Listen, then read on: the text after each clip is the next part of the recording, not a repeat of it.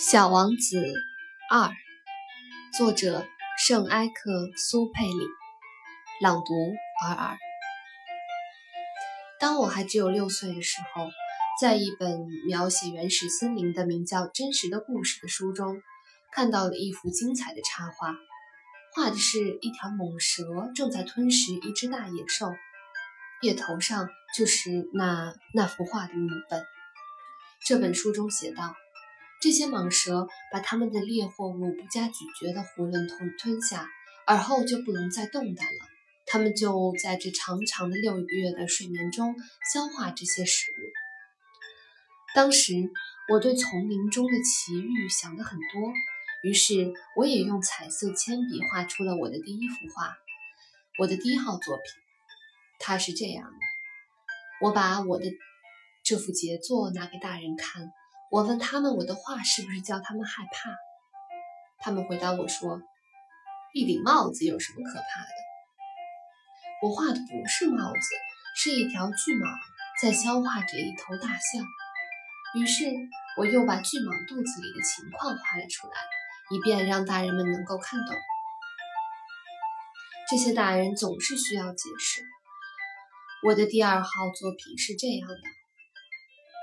大人们劝我把这些画着开着肚皮的或闭上肚皮的蟒蛇的图放在一边，还是把兴趣放在地理、历史、算术、语法上。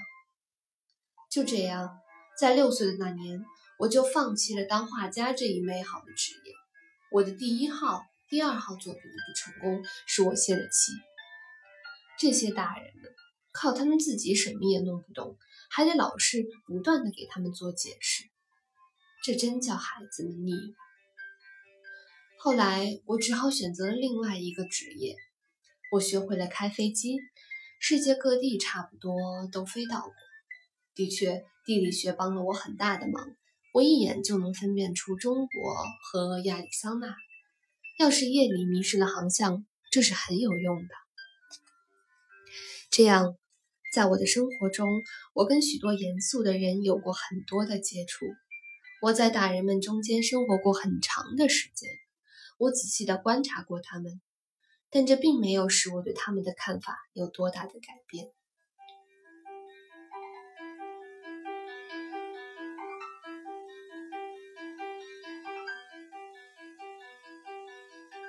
当我遇到一个头脑看来稍微清楚的大人时，我就拿出一直保存着的我那第一号作品来测试测试他。